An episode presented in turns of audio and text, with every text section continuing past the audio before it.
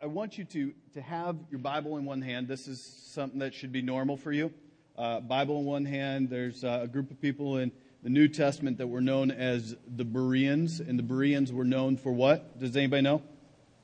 Studying the Word of God for the purpose to m- make sure that what was being taught is true.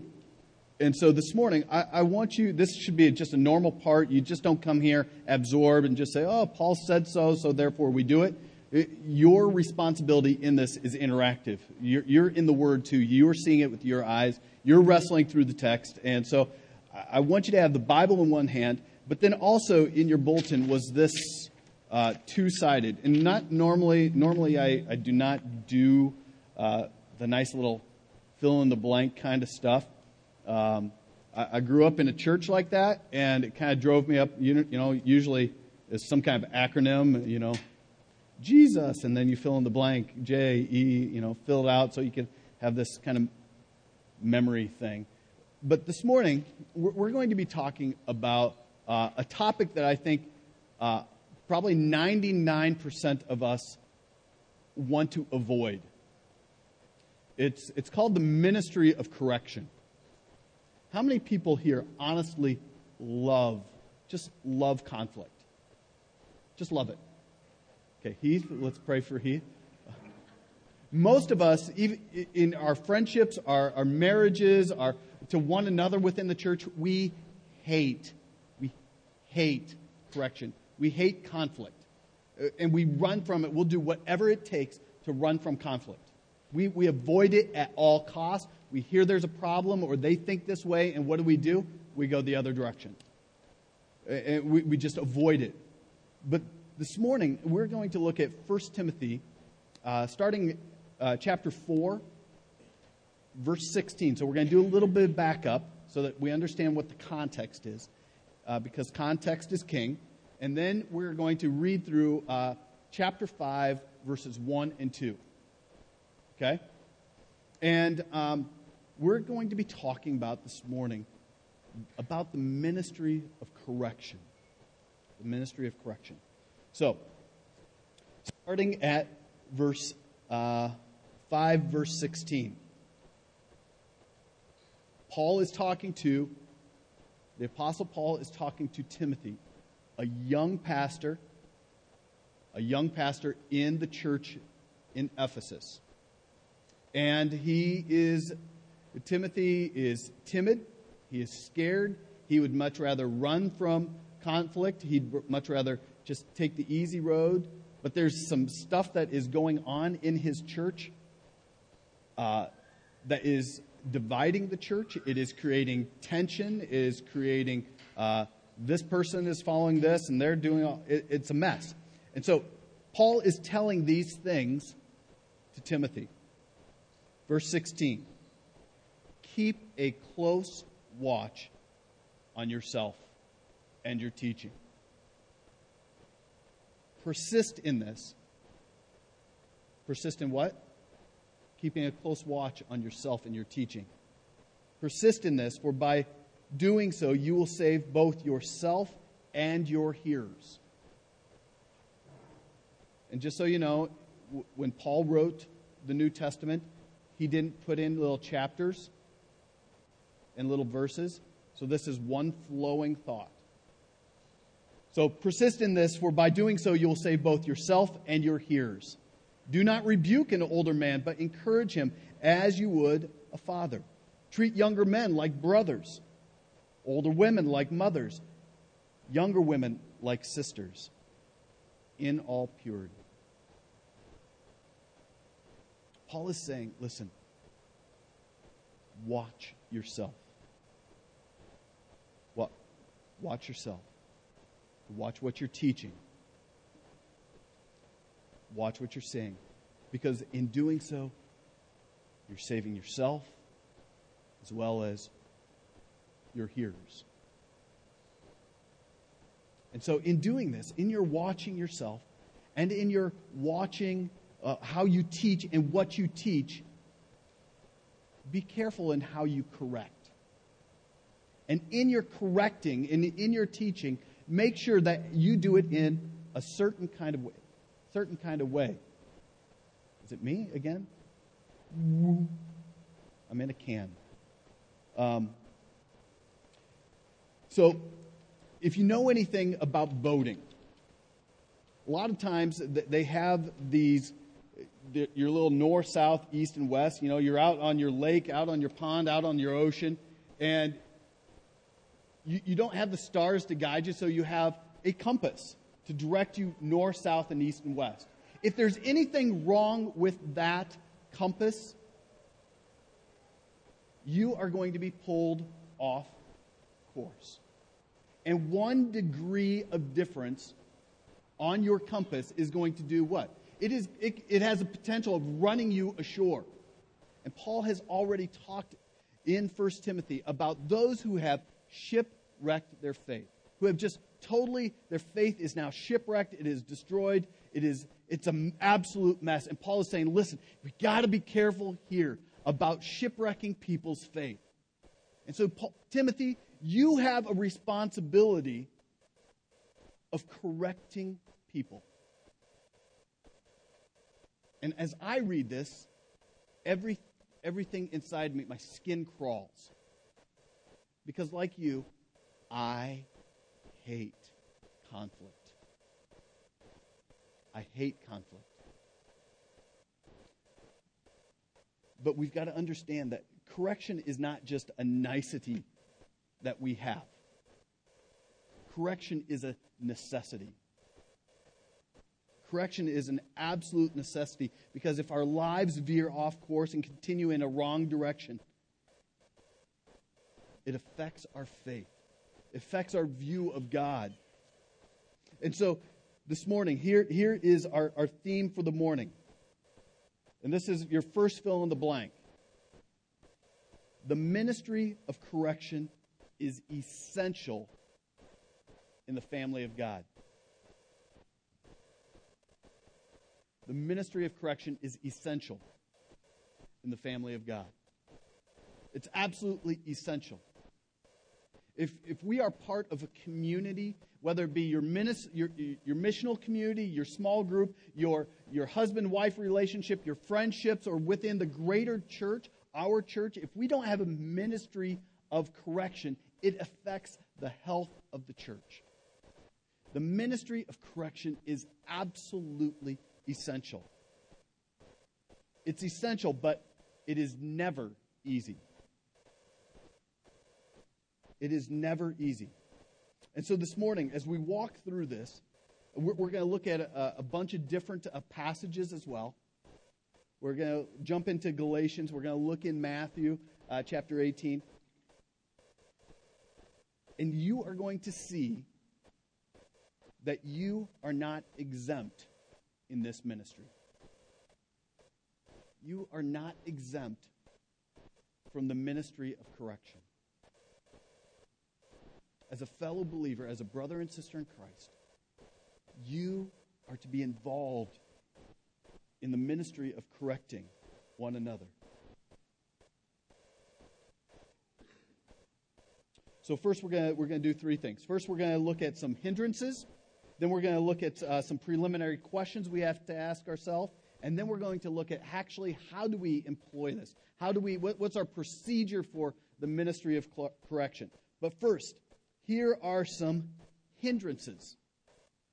And the first hindrance, so some barriers that we have for this ministry of correction, is first and foremost, I believe, fear. We, we're chicken. We are absolutely scared to death. It's threatening to confront somebody who is out of line. And I'll be honest, I struggle and, and I get anxious when I have to go into correction mode. And, and I'll, I'll, tell you some of the ways that it manifests itself in me the fear and anxiety. If you can see, my skin breaks out. I will visit my chiropractor more often. I will have sleepless nights. Anybody else? You got your own little thing? When you know that you, you, you are called to correct somebody, and I've got to have coffee with Heath and sit down with him and talk about an area of sin in his life. Oh, I don't sleep well at night. My back hurts. My wife will look at me and go, What is wrong with you? I go, What? What, what do you mean? She goes, Your face, you're breaking out. It's like, my body just goes, ah. There's fear that takes place. But how do we, so how do we overcome this fear? And I think the only thing that helps me is that I have got to have a greater fear of God than a fear of man. And realize that God will hold me accountable. And God will hold you accountable. If I see somebody or you see somebody going astray and we refuse to warn them and correct them, I have got to have a healthy fear of God and know that God is going to hold me accountable for the lives that, that He's entrusted to me and the relations that, relationships that He's entrusted to you. The same way, He's going to say, What did you do with this relationship? You saw this person going down a destructive pathway. It, it's the same kind of thing. Take, if you're a parent and your kids are playing out in the street, a busy street, let's just take 30 or LaGrange, and your children are playing out in the street, and you have no clue where your children are, and your neighbor is out in the front yard going, oh man, that is dangerous out there. They really shouldn't be out there, but you know what? I really don't want to correct them. Uh, I'll give you an example from our family. We have a neighbor across the street uh, that Isaac loves to death. He loves John and Alicia. And there was a point where Isaac was playing out in the front yard and he decided to do what? He wanted to go see who? John and Alicia cross our street. Praise be to God, we've got a neighbor called Donna Windsor who grabbed that little boy as he was crossing the street and scared the living daylight. What are you doing? Where are you going? That's dangerous. Thank God for neighbors like that. But the same principle applies. That we are, we, we shouldn't be scared. That's not my responsibility, or, oh, it makes me uncomfortable correcting people. We are called to confront. We must warn people. We're called to warn people of, of the dangerous ways their life is, is heading. And if nothing else, if for nothing else, it absolves us of the responsibility by correcting somebody and approaching them in love, it absolves us, at least of the responsibility. You see, because sheep are valuable and precious to the shepherd. And if we love him, they must be valuable to us. And if you're going to be faithful in this ministry of correction, you are going to be accused of not being loving. Okay? And so some of you, your, your fear even gets heightened because you just want to be that loving person. But the ministry of correction, you're going to be accused of not being loving. But love is not this syrupy, super sweet sentiment. It, it's not just gooey and soft and lovey and, and open houses and nice breakfasts and niceties. Love is far deeper than that. Real love has the courage to confront someone who has gone astray. So that's the first thing. Our, our first thing that we, we've just got a, a hindrance to correction is we've got a, a true fear of what might be the outcome. The second one is this a misunderstanding of Matthew 7, verse 1. Does anybody know Matthew 7, verse 1? Yeah. Do not judge lest you be judged. How many times have you heard that? Well, I'm not going to judge that person because, you know, who am I to judge? You know? Judge not, lest you be judged. But we take it out of context. And, and we kind of use it as our little safety thing, our ejector seat out of, out of conflict. Oh, Look at them. They're doing this. This is really wrong. They're gossiping. Well, I'm going to hit my button and shoot me out of this situation because I'm, I'm not, I don't want to be judged. I'm not going to judge because I don't want them to judge me. So, you know, fair is fair. And you eject yourself out of the situation. This is probably one of the most misapplied verses of the Bible. I've had conversations with people about this. And so, Jesus, if we look closely at this, just turn to your left. Look, look at Matthew. I, am sorry. Yeah, Matthew 7. And look at the context of this. What is Jesus saying? Judge not that you be not judged. For with the judgment you pronounce, you will be judged, and with the measure you use, it will be measured to you. Right there, scary stuff. If you just read that verse, it's like, okay, hey, I'm, I'm backing out. I'm not going to do that. But look at three. Why do you see the speck that is in your brother's eye, but you do not notice the log that is in your own eye? What is Jesus addressing? Yeah, he's addressing your own sin. So before you go and talk to your brother or your sister about pornography or lust or, or gossip, let's make sure that that log that is in your eye, that huge thing that's coming out, before you address it in their eye, don't be hypocritical. Address, address first you. Address that log that's in your eye before you have a conversation. Because it's like coming up and just saying, hey, you got a really tiny, minuscule uh, speck in your eye. Let me get that out for you. And the person's going to go, Are you serious? Do you not see the log that's in your own eye? You're an idiot. Now, my judgment on you is even greater. So, Jesus is saying, oh, He's not giving you the out and saying, Don't, don't judge people. Okay? There's still the ministry of correction that is going on. You hypocrite, verse 5. You hypocrite, first take the log out of your own eye, and then you will see clearly to take the speck out of your brother's eye.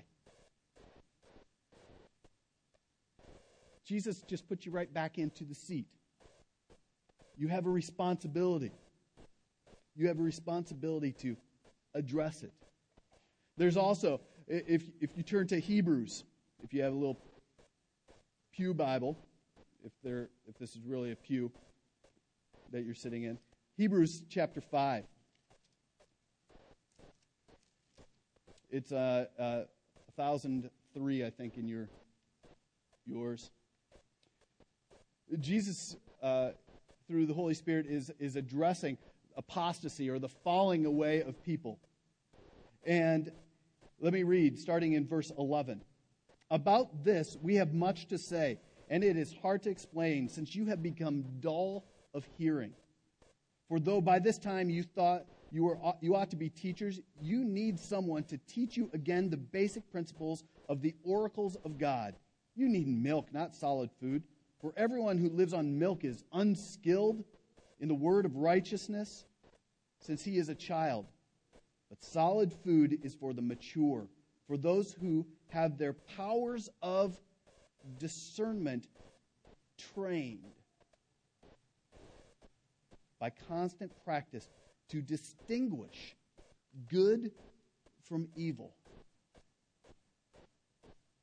The more that we are in the Word, the more equipped we are to be able to distinguish. Ah, oh, that's that is sin, and I need to address it, and I need to judge it appropriately.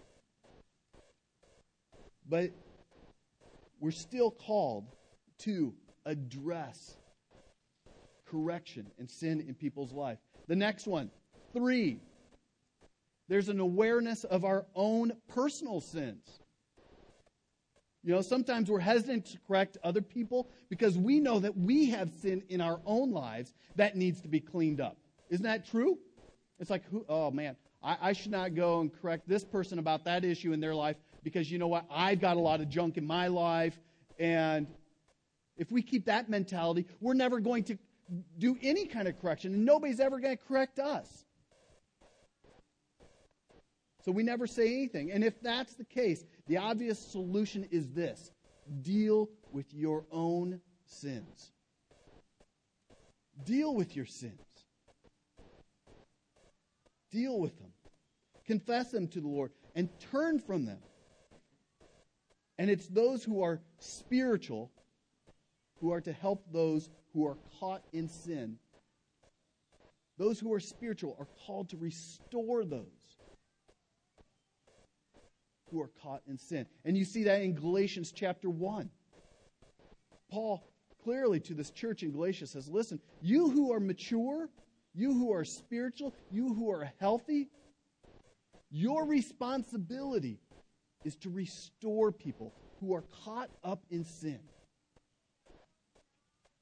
There is no one in this church, no one in the United States, no one in the world, no one who has ever lived who has lived a perfect life. Ever.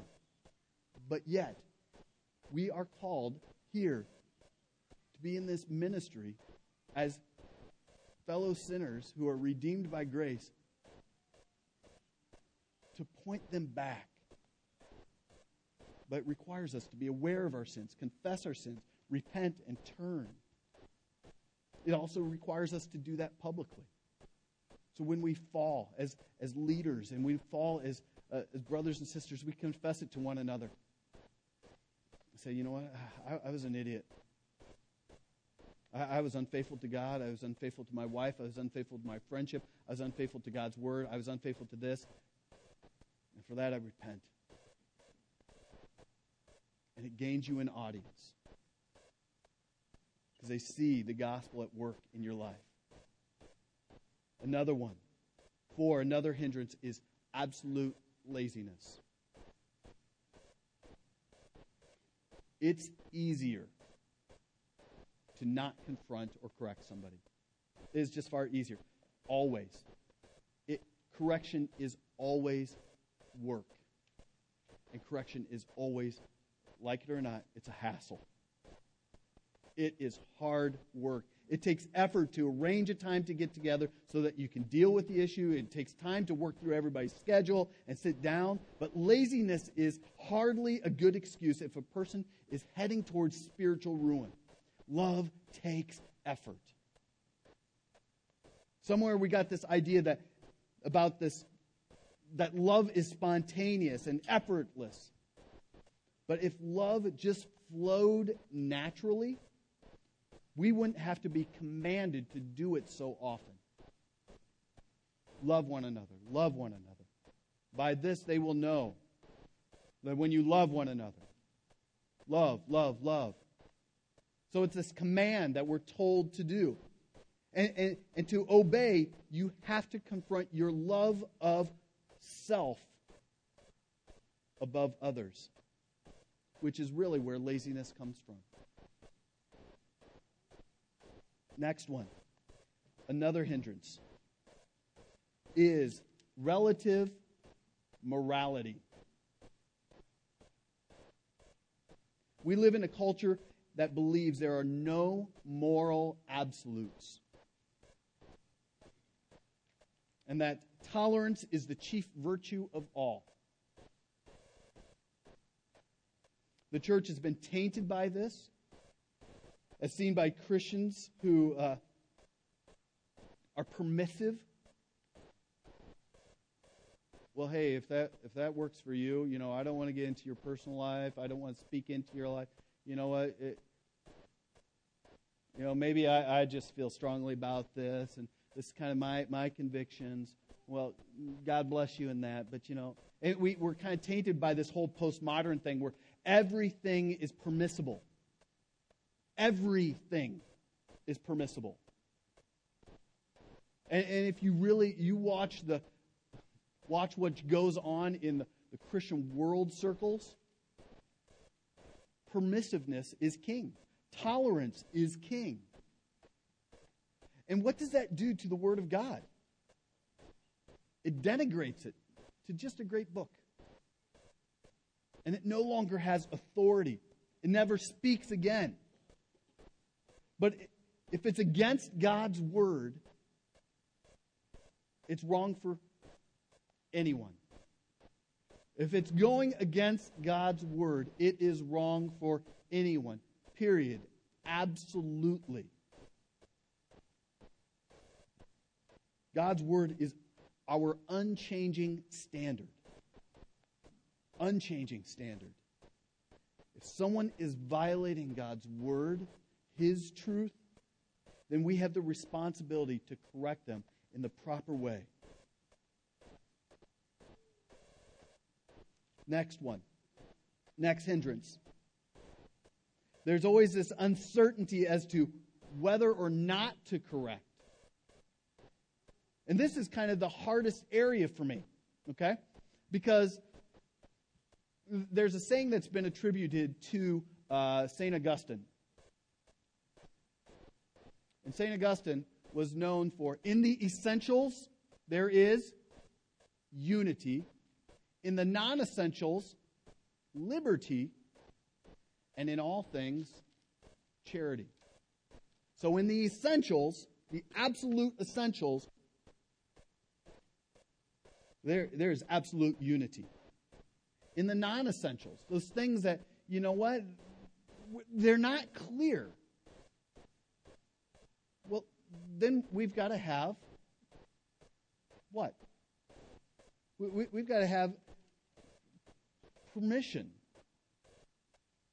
But in those, in all things, that we've got to have charity, we've got to have love. And so, for me, it, it, this is a hard one. Is at what point is this a judgment call and this is absolute sin and a doctrinal issue where this person is stepping outside of God's boundaries?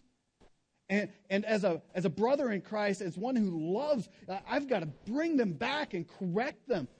Is this a time where I need to do this? Or do I need to correct this? Or is this one of those areas of not, that are a non essential and that there must be liberty? One of the areas that has divided the church is the, an issue of baptism. There's some real nastiness going on.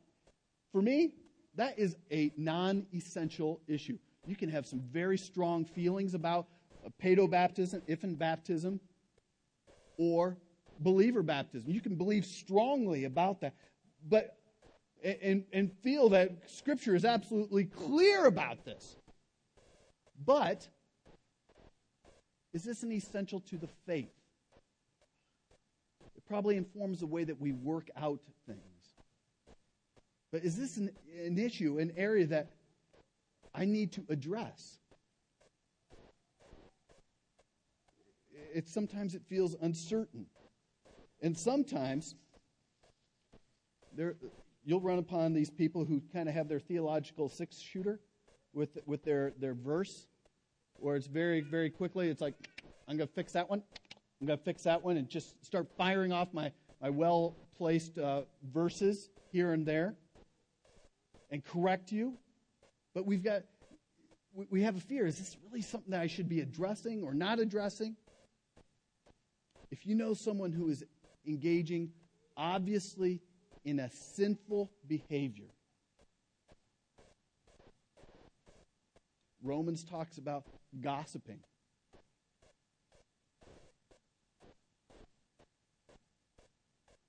Being deceitful. Those are areas where we should have certainty. Promiscuous sexual behavior. Certainty.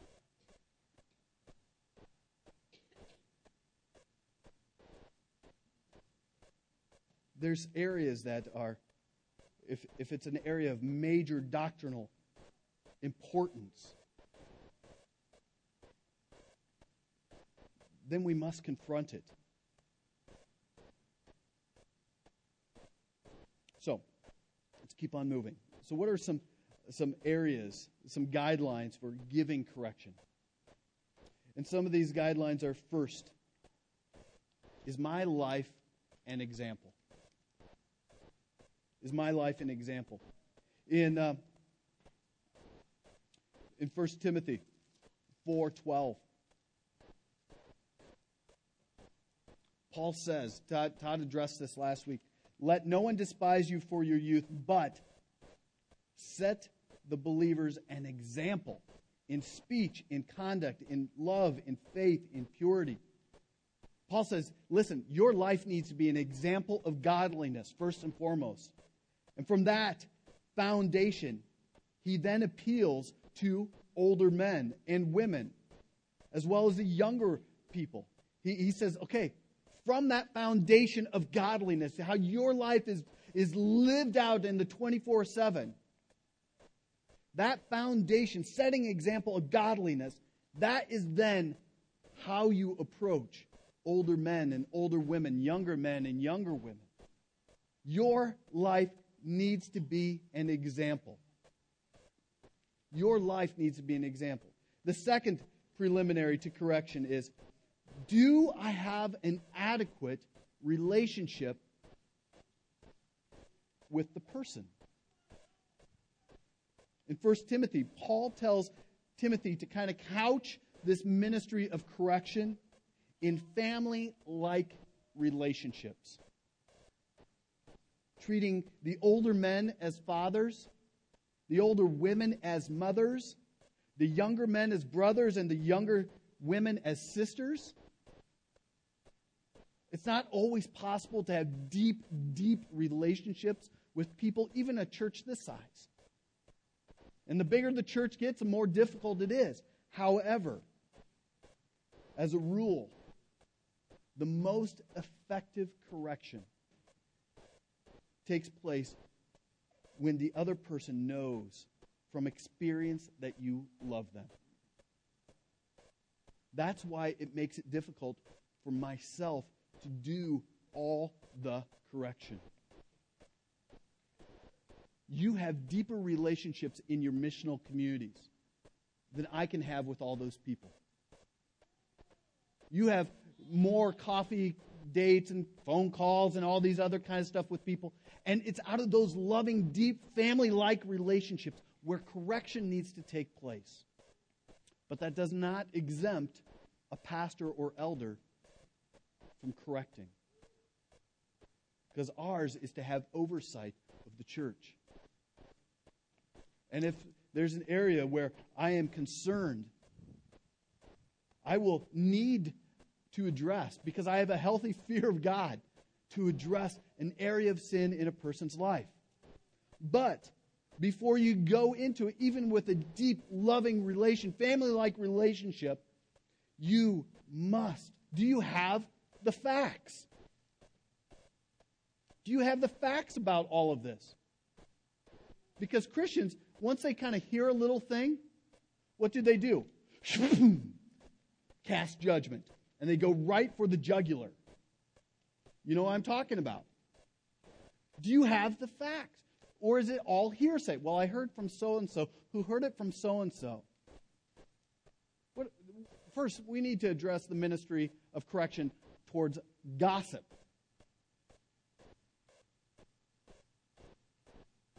Do you have the facts? Do you have the information? Proverbs 18, verse 13. Write this down. Proverbs 18, verse 13 says, He who gives an answer before he hears is folly and shame to him. So he, he first needs to be able to hear, because if he acts prematurely, he's viewed as the fool. He's viewed as the fool. So make sure that you always, always have the facts about it. And that does not mean that you go on a uh, fact finding mission to every person that you can find, because that's also gossip and causing division. Well, did you hear? Hey, I'm just I, I, just out of Christian love. I'm trying to get the facts, get to the bottom of this. So t- tell me, what do you know? Oh my gosh, it's like a, a child on the playground, like a little kid. Really? Oh, well, that's not what I heard. And then you go and find somebody else till you get all the info. Gossip, divisive, degrading. The next one, the next one is do you have right motives and objectives? Your motive should be to obey God by loving your neighbor. Your motive should be to obey God by loving your neighbor. It's not just obeying God and exacting his judgment on him, it's obeying God by loving your neighbor. Your, your motives, your objectives should be to restore the person into a right relationship with God and a right relationship with other people, and to help this person grow in, in the maturity of their faith. If that is not your motive, you need to stop immediately.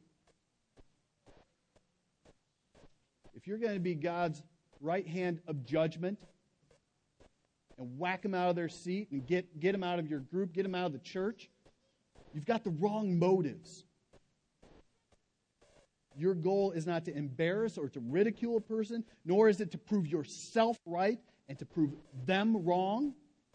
Your goal isn't to give the other pe- person a piece of your mind or to put him or her in their place or to just get it off your chest. Well, you know what I feel about that? I just got to get this off my chest. All right.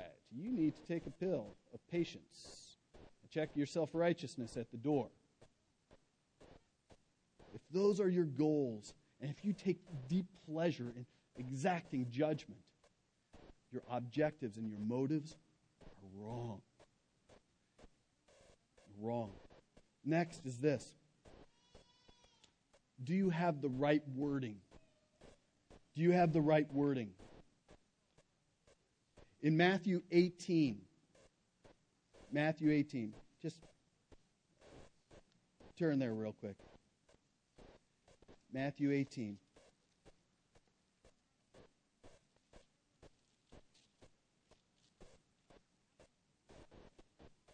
Starting at verse 15. If your brother if your brother sins against you, go and tell him his fault between you and him alone. If he listens to you, you have gained a brother.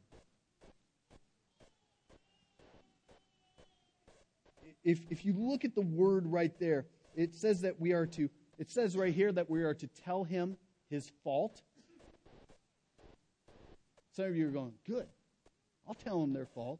But the Greek word is, is this word that it's more like reprove or, or to bring about. It's kind of this legal word that uh, you would use in a court, where by your words you are trying to convince the court or this person that they are stepping outside of God's word. And a lawyer is very wise. Sometimes we, we think that they're kind of twisted and that they're, you know, especially those defense folks.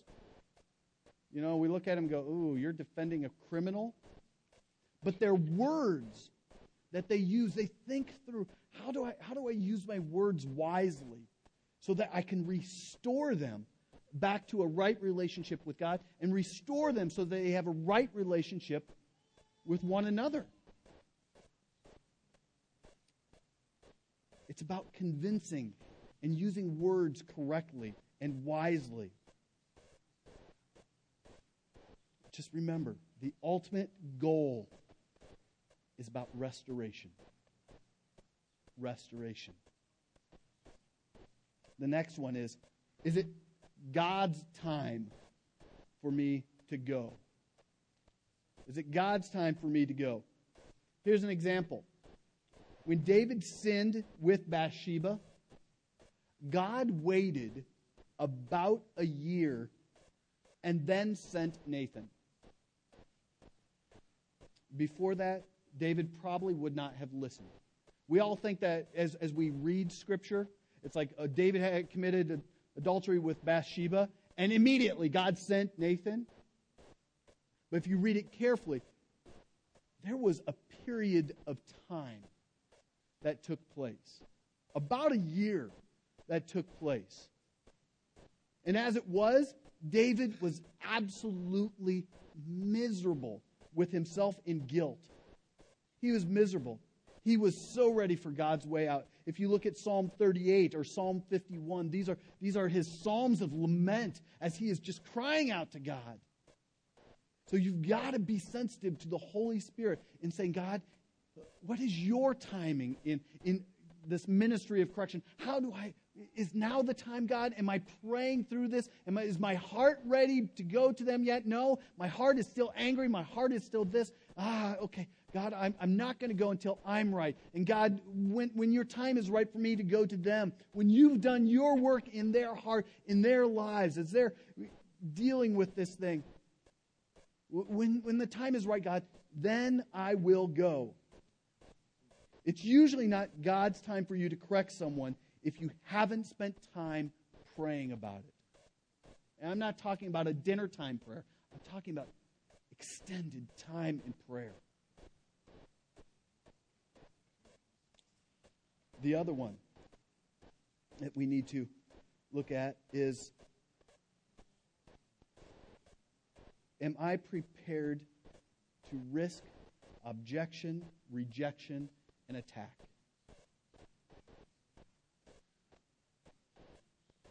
Even when you follow all these preliminary steps, you've prayed and you've been faithful, you've been listening, you, you've chosen your words very, very carefully. A person will often be defensive and angry. Many times, the person will be respond by criticizing or attacking you. If, and if you lose your cool and attack this person, whether in public or private, you have lost your ability to correct biblically. Biblically, you have got to be absolutely careful,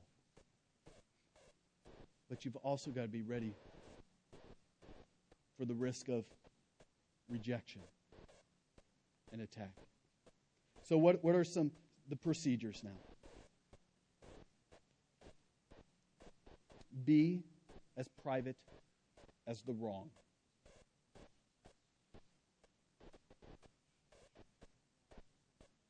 Be as private as the wrong. If it's a private matter, don't correct this person in front of other people. Don't take someone with you uh, at first if it's strictly a personal matter. Matthew 18. First, you are to approach the person and have a conversation, a loving conversation, gone through all these things. And if it still doesn't work, then the scripture says to bring another along.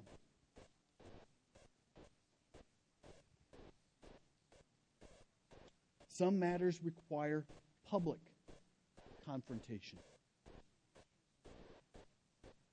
In Galatians chapter 2, Paul confronted Peter in the presence of all. Public confrontation. It was a matter of public life affecting many people. So Paul dealt with it publicly. As a church, I, I, pray that we don't have to get to this point ever. I hope that is the absolute last resort of addressing the sin that has affected many. But yet, there is a place for public addressing if there is gossip that is running rampant throughout the church, what will I do? Address it publicly. If there is divisiveness that is going on behind the scenes and all of a sudden it comes to the, the elder's attention, what do we do? Well, first we're going to address that person. But if it has run throughout the whole body, we are called to address it publicly. And that is where people really squirm. But that's the call of a, of a leader, of an elder, of a pastor. The next one, next procedure, is be wise and, and very cautious. A lot of times in these situations, it's easily to, easy to get pulled into the vortex of sin yourself. Easy to get pulled in. So be wise and, and cautious. Timothy is told to deal with younger women as sisters in all purity. He's saying, You're a young man. Be careful. Dealing with this, this ministry of correction. Do it in all purity. Do it wisely. Galatians chapter 6, verse 1 says, Looking to yourselves, lest you be tempted.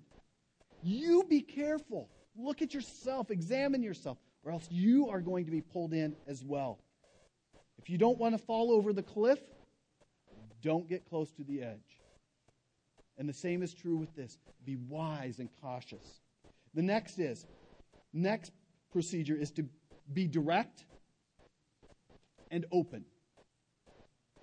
Don't beat around the bush. So, and we kind of have all these niceties, niceties, and we kind of talk ish around ish, the subject ish. And we never really get there, but we think they got the idea, you know? It, it, we're called to be direct. We are called to go to the person, not behind the person's back and talk about the problem or your convictions about all these other things with all these other people. You need to be direct. Direct. And talk about the problem, talk about the issues, talk about your convictions. Anything else is immaturity. Also, Galatians chapter 2, verse 11, Paul confronted Peter face to face. He didn't bring up the problem when Peter was not there and tried to build support from his viewpoint. He didn't go around and say, Hey, are you on board with me? What about you? You on board with me? Because I'm going to go to him pretty soon and I'm going to talk to him about this. So, you guys all on board with me? Because I, I'm going to bring up this issue about how he has sinned or he's in error. So, you guys with me? Because I, I, pretty soon I'm going to need. All hell's going to break loose. What is that? That's the sin of being divisive.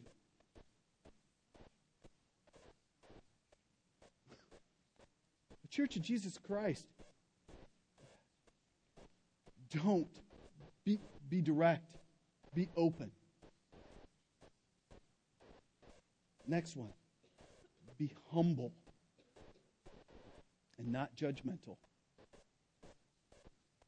You are a fellow fellow sinner. The next time, you may be the one needing correction. You're a fellow sinner.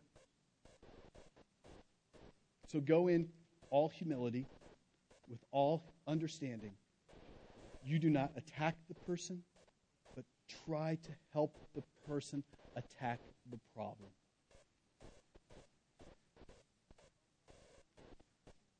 Five, be gentle but firm. 1 Timothy 5 1 says, Do not. Sh-. 1 Timothy 5 1 says, Do not sharply rebuke Do not sharply rebuke.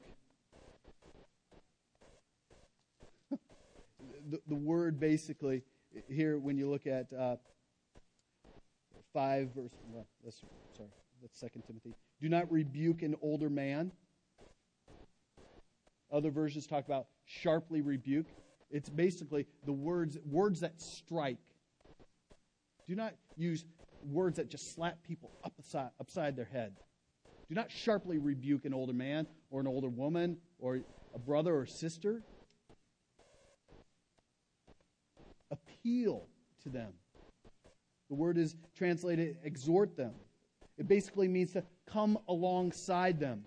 Parakaleo, to come alongside, to call alongside. It, it, it's a picture of a what? A friendship, a love, brother to brother, sister to sister brother to sister. It's this, I'm, I'm going to come alongside you in, in this conversation. Correcting or giving counsel is the same as teaching, except it's done personally. And it's to help people to see how Scripture applies to this situation. Don't blast people. Even if you have that feeling inside you that I have this ministry of correction and I need to correct them, because sometimes we get that because I'm so deeply hurt or bruised or angered of what you've done or said or feel or think. But we are also, don't let the person rationalize or minimize his sin or shift the blame.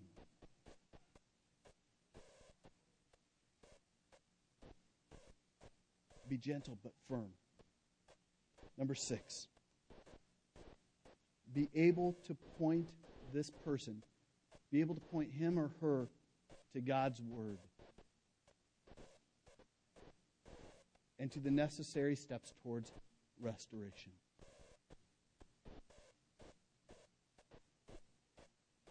This is the hard one because it requires you to be what? In God's Word. And here's the thing there are many issues within Scripture that are non essentials and just seem to be unclear, even though you might feel you have an absolute firm grasp on this or that. And you need to come to them with, with Scripture and say, appeal to them and say, listen, I, let, us let's, let's look at this. Let's look at this. Let's look at this. Well, what about this? Well, what about this? And, and with the aim of restoration. And walk through God's Word. Walk through it. Not as your tool to lop off their head, but to restore them. Encourage them to mature in their faith and their understanding of Scripture.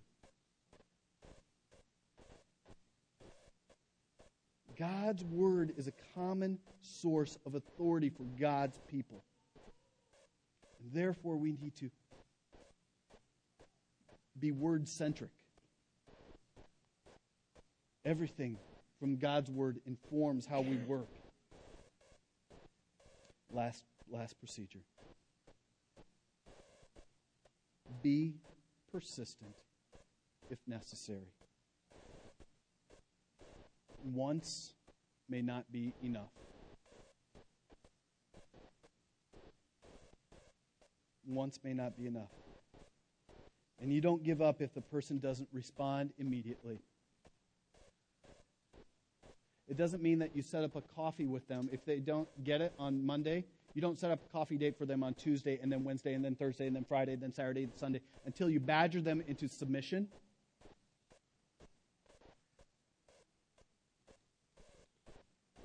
You bring it up, lovingly correct them. Maybe they react and they get angry. Maybe that's the Spirit working within them, convicting them of sin, and they don't know how to deal with it. So, what do you do? Pray. You pray for your ministry, that your heart is right, your life is a great example, that you lovingly have the right motives to do this, and then, and a time again, when the Spirit lays it on your heart, you come back again. Paul even talks with, uh, with the, uh, the elders about for, for night and day for three years. Three years. We're very quickly just to do the write off immediately, aren't we? You don't respond? I'm done. Thank you very much.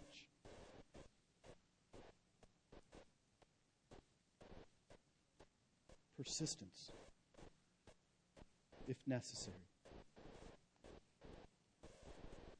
There's also some issues, the secondary issues that, you know what? There's a point that a judgment call has got to be made.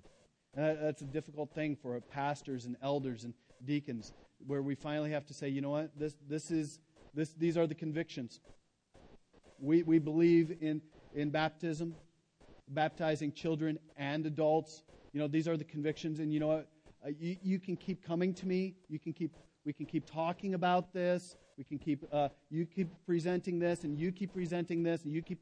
Ultimately, at the end of the day, it is the shepherds who have got to make a call. and say, you know what? As much as discussion is good, it's creating confusion. The sheep don't know where to go. At the end of the day, we are being faithful in following Christ. Discussion is done. If it's church government, if it's baptism, if it's end times, good Lord, if you if you think that you've got your end times all down and that's going to be a, a primary issue, God bless you. Your church is going to be small because we don't know when he's coming back or the exact manner. But these are, these are issues that we wrestle with. God, what, what is it? How do we do this? Ultimately, just to wrap this up, we do this, we do this ministry. We do this ministry of correction because God has called us to do it. It is, it is a ministry of love. And if we don't do it, we're not being loving. And some of you may not have an immediate occasion to apply this, but you will soon. If you don't, it's because your head is buried in the sand and you. That's a whole other issue to address. But you will soon. And if you're committed to this ministry of building people as God wants you to be, others will. Other situations will come and other people will come. And we'll have this beautiful thing going on. And I encourage you to obey the Lord in this manner. Obey Him.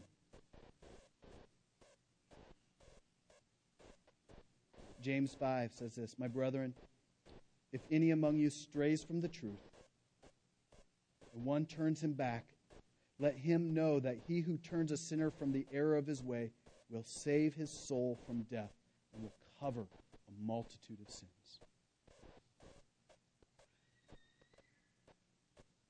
As we come to the Lord's table, this is a, a table that we come to in unity.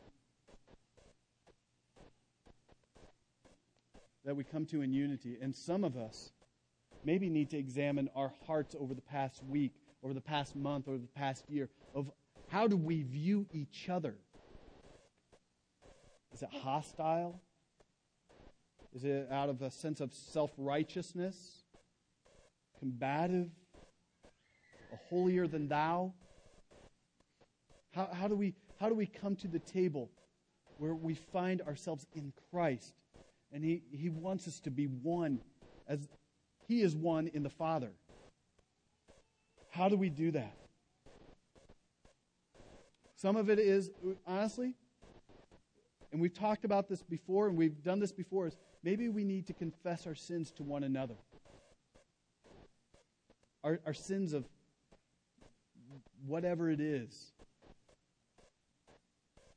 of gossip, slander, divisiveness, immorality, lust, greed. Did I put anger in there yet? Slothfulness. And maybe we need to confess our sins before we go up there. You know, maybe you've got an issue with Amanda, or maybe Amanda has an issue with someone else. It's just, hey, in good conscience, before I go up there and do this, I, I need to have a word with you because I love you. And I, I have these feelings in my heart. I need to be honest. And I want to be restored in relationship with you. I want to trust you. I want to care for you. I want to love you. And you want to love me. Ah, how do we do this? How do we work through these things? It is an essential ministry for the entire family, the household of faith. We love one another so much that we're willing to correct one another. Let me pray.